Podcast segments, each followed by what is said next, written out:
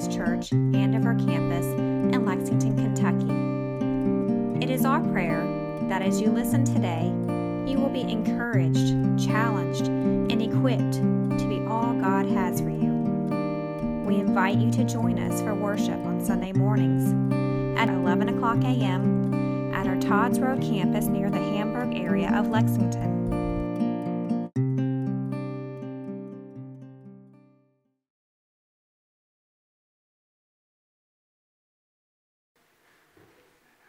We don't often read the exclamation points in Scripture, so Wesley, I'm thank you, thank you, putting the energy behind it. Uh, so I consider myself lucky, uh, probably more than lucky. Lucky, I consider myself to be blessed with really great relationships. There are people in my life. Um, I could give just a handful of names of people that I know that I can call on, that I can rely on, that I can confide in, or um, you know, just generally just reach out anytime and they'll pick up. In many ways, I feel like myself, I, I'm on this pendulum. Because on one hand, I could spend a lot of a day locked in a room, not seeing the sun, and just being on my own, and that would be super life-giving. Super life-giving. And then on the other hand, there are moments when I'm just dying to uh, be with people that I would be like pulling out my phone, trying to go through every single contact to try to find like, okay, who's who's wanting to schedule like a board game night or do something because I need some interaction. Uh, my wife Lauren would probably tell you that I'm probably more on the other end, right? That they're reaching out to people, that I'm the social butterfly of the two of us, and I don't know quite how it happened between this pendulum swinging, but I've I've been able to find some really good, solid friends, people that um, I'm just so grateful for. And three of them were my groomsmen in our wedding. And uh, again, they are people that I can call on whenever. Uh, I can just sit back and text them memes back and forth if I wanted to, right? Like, we'll, we'll spend the whole time going at it. But uh, recently, about a month ago, uh, they, helped out, they helped me out in an incredible way. Back in March, when we had all the storms coming through, the strong wind, um, part of our deck on our house just broke. uh, the, whoever owned the house before us had basically put in on the side of the deck almost like a privacy wall because it's high up, it goes above the fence. Uh, this wall kind of kept, I guess, the apartments behind us from seeing like who's hanging out on the deck. But so this just completely fell off in the middle of one of those storms. And after said storm, I went out and I went to go pick it up and move it, only to realize how heavy a wall made of fencing material actually is. Uh, so it just sat propped up against our, fin- or our deck for about two months or so until like end of June. And I reached out to my friends and said, hey, this Saturday, would you all be free? Can you come out? Can you help me uh, basically put in a new railing? And I don't know if you've ever had to install a seven foot railing, but Four people is maybe a little too much for that. So, really, all I had to do was swipe the debit card at Lowe's to purchase the lumber, and they just did the rest. I didn't have to twist their arm to come out and do it. Uh, in fact, afterwards, we had such a great day, and like, there were points where they were saying, like, oh, actually, maybe if I like cut this piece of wood this way and put it here, it would fix this gap that's going on, right? Because it's an old deck, pieces are kind of going which way. Um, and so they really just made that project their own and I sat back and like measured spots on the wood for them to cut and said like, yeah, d- do that, right? uh, it was a really great opportunity. And so out of gratitude, uh, Lauren and I bought them pizza. We bought some Klondike bars. And that was just our evening. To which one of my uh, quick on the draw friends said, well, now we know what we do for a Klondike bar. Uh, and really, the reason I'm telling you this, partially to maybe glimpse forward ahead in the sermon, but also last week Chad left us in a bit of a rough spot, right? Our focus was this idea that we need to groan. We looked at um, essentially this whole story of the book of Romans. That you have these two uh, parties, right, that make the Roman church, that they grew up together, that they were raised together in faith, but eventually the Jewish believers were expelled. And during that time, the Gentile believers kind of got to do things their own way, the way that they uh, you know, felt accustomed to. And so when the Jewish believers came back into Rome, you suddenly have this conflict. How do we live in unity when our practices differ? When these things that we believe strongly about come into conflict with one another. So Paul spends his letter addressing both parties. Um, basically, instead of looking at, well, you know, this side is saying this and this side is saying this and uh, maybe, uh, instead, he's pointing to God the entire time.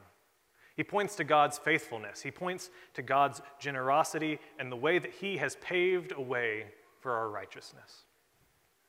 We reach the climax of sorts in chapter 8 when we, we end with this idea that since we have all been justified by God, there is nothing that can separate us from the love of God. Because of His love, because of His adoption into His family, there's nothing that can separate us. And so, chapter 9, which was last week, was this whole idea of Paul kind of saying, we can't be separated, but there are people who are.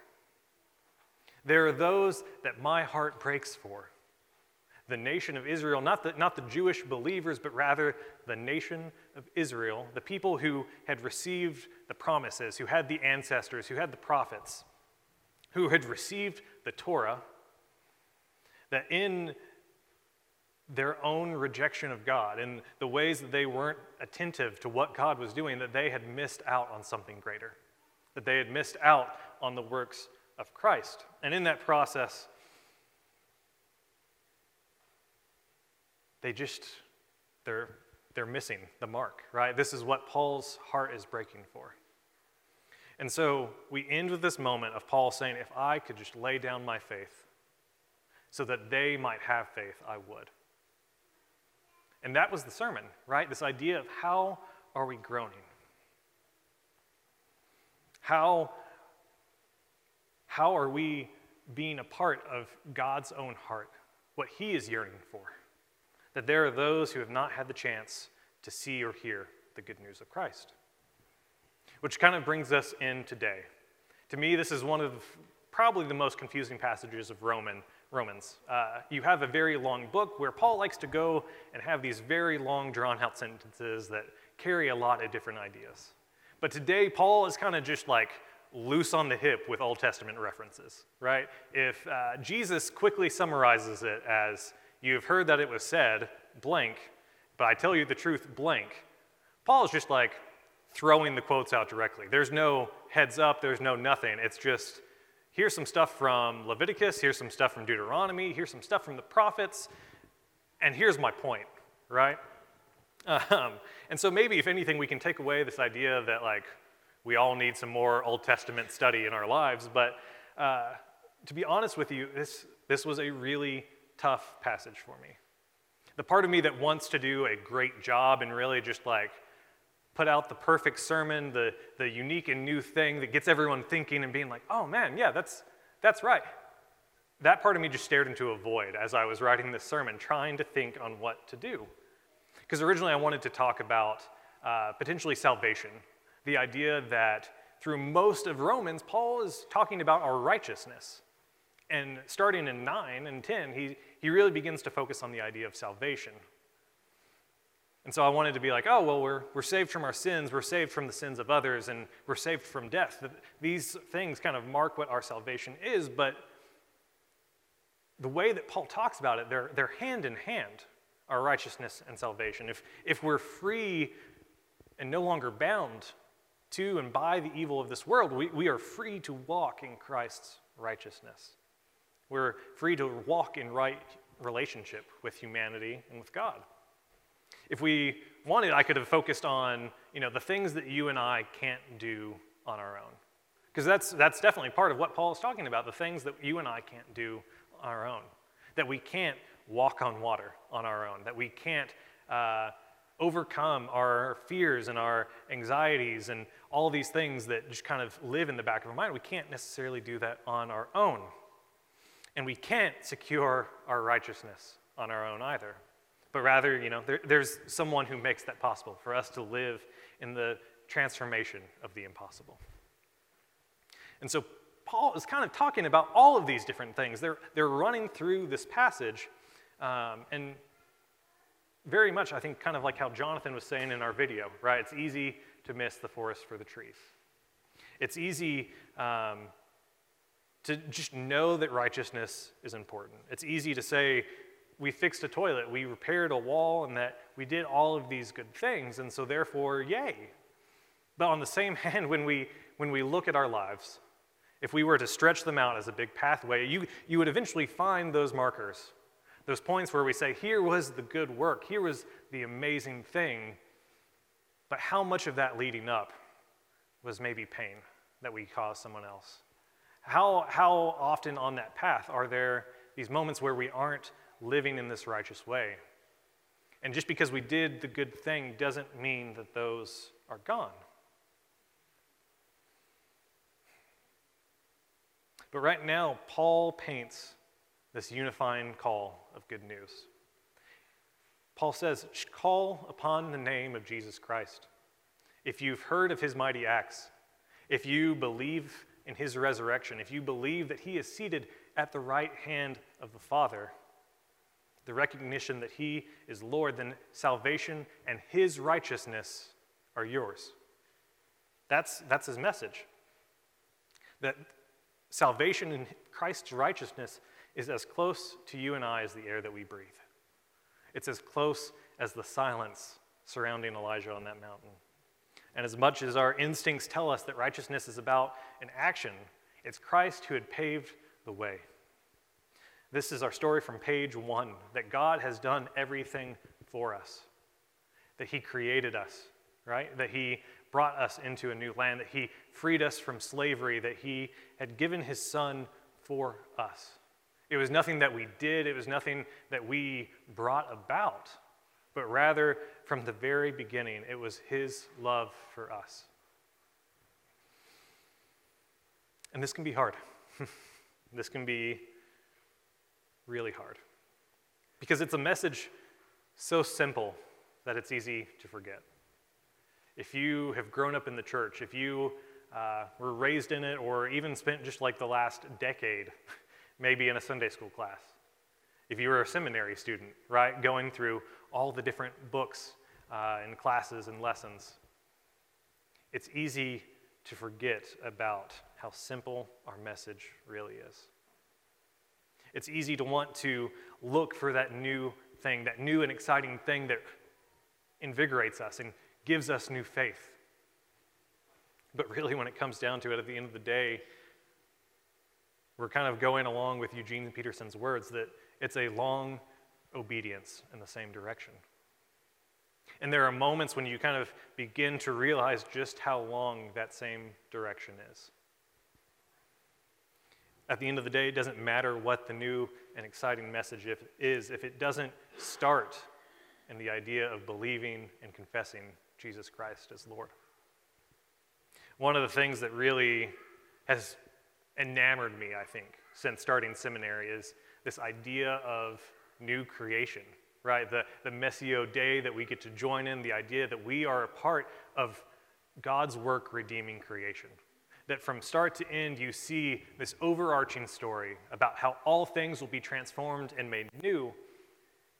And so, if it, if it came down just to me, there's this desire to see the church do radical and amazing things, and let's put all of our efforts into it 110%, all of our sweat and blood, right? Um, I would find each and every person in here like the perfect task, right? If, if someone is great at accounting, great, let's do like financial services for those who need it, and let that be a way that we show the love of Christ, right? Uh, I think John Wesley actually would do like business loans, small loans for people to start businesses so that they could then grow and prosper in that. And I'm like, great, let's do it, right? Uh, let's take all of these fun, neat ideas and just go do something incredible. But at the end of the day, it's not us doing something incredible that's the important part. At the end of the day, it's our faithfulness and willing to confess Jesus as Lord. That is the source of it all. You don't have to be the best parent, spouse, teacher, employer, employee. You don't have to have the best degree or resume. You don't have to have a tidy house, whatever it may be. The fears that you have, the, the stressors that you have, those are enough. The, the faults that you find in your neighbor, those are covered too. There is nothing that the love of God will not cover, for His grace is sufficient over all of it. Believe with your heart and confess with your tongue the resurrected Jesus is Lord. Everyone who does this will be saved. That's it. End of story. And no one who does this will be put to shame. That's where our text points us. My personal take on this passage is the idea that Paul is kind of politely just telling the church to get over it, to get over the squabbling and the fighting. This is their unifying call to get over the battles with each other and to remember the incredible gifts that they have been given. This is Paul saying, remember the table that you are invited to, and remember that there is still room for more. That there are those who have not gotten to experience this love, that there are those with a zeal but without the knowledge. The way this passage starts in Romans 10 is Brothers and sisters, my heart's desire and prayer to God is for the Israelites that they might be saved, for I can testify about them that they are zealous for God that their zeal is not based on knowledge, since they did not know the righteousness of God and sought to establish their own. They did not submit to God's righteousness, but Christ is the culmination of the law, so that there may be righteousness for everyone who believes. Church, how many are out there right now with the zeal?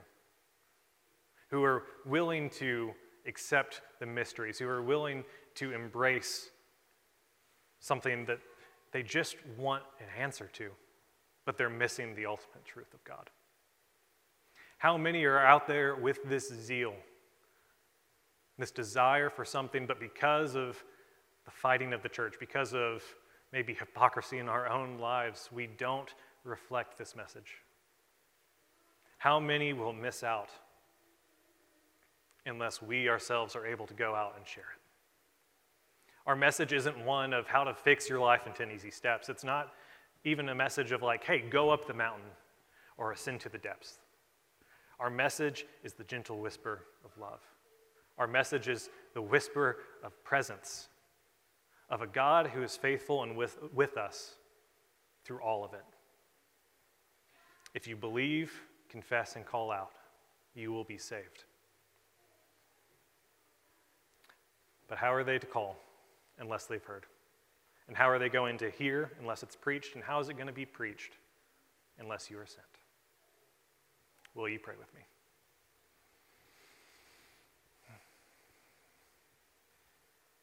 Lord, we thank you that in every turn of our lives you have been faithful to us. That in moments where it is hard to see you are there. Your presence is there, and your love is there. Lord, forgive us if when we have made all of this about ourselves, about our preferences, and that we have forgotten that there are those who do not know who have not experienced the joy of your salvation. Lord, we help us to remember. Help us to remember what you have done for us.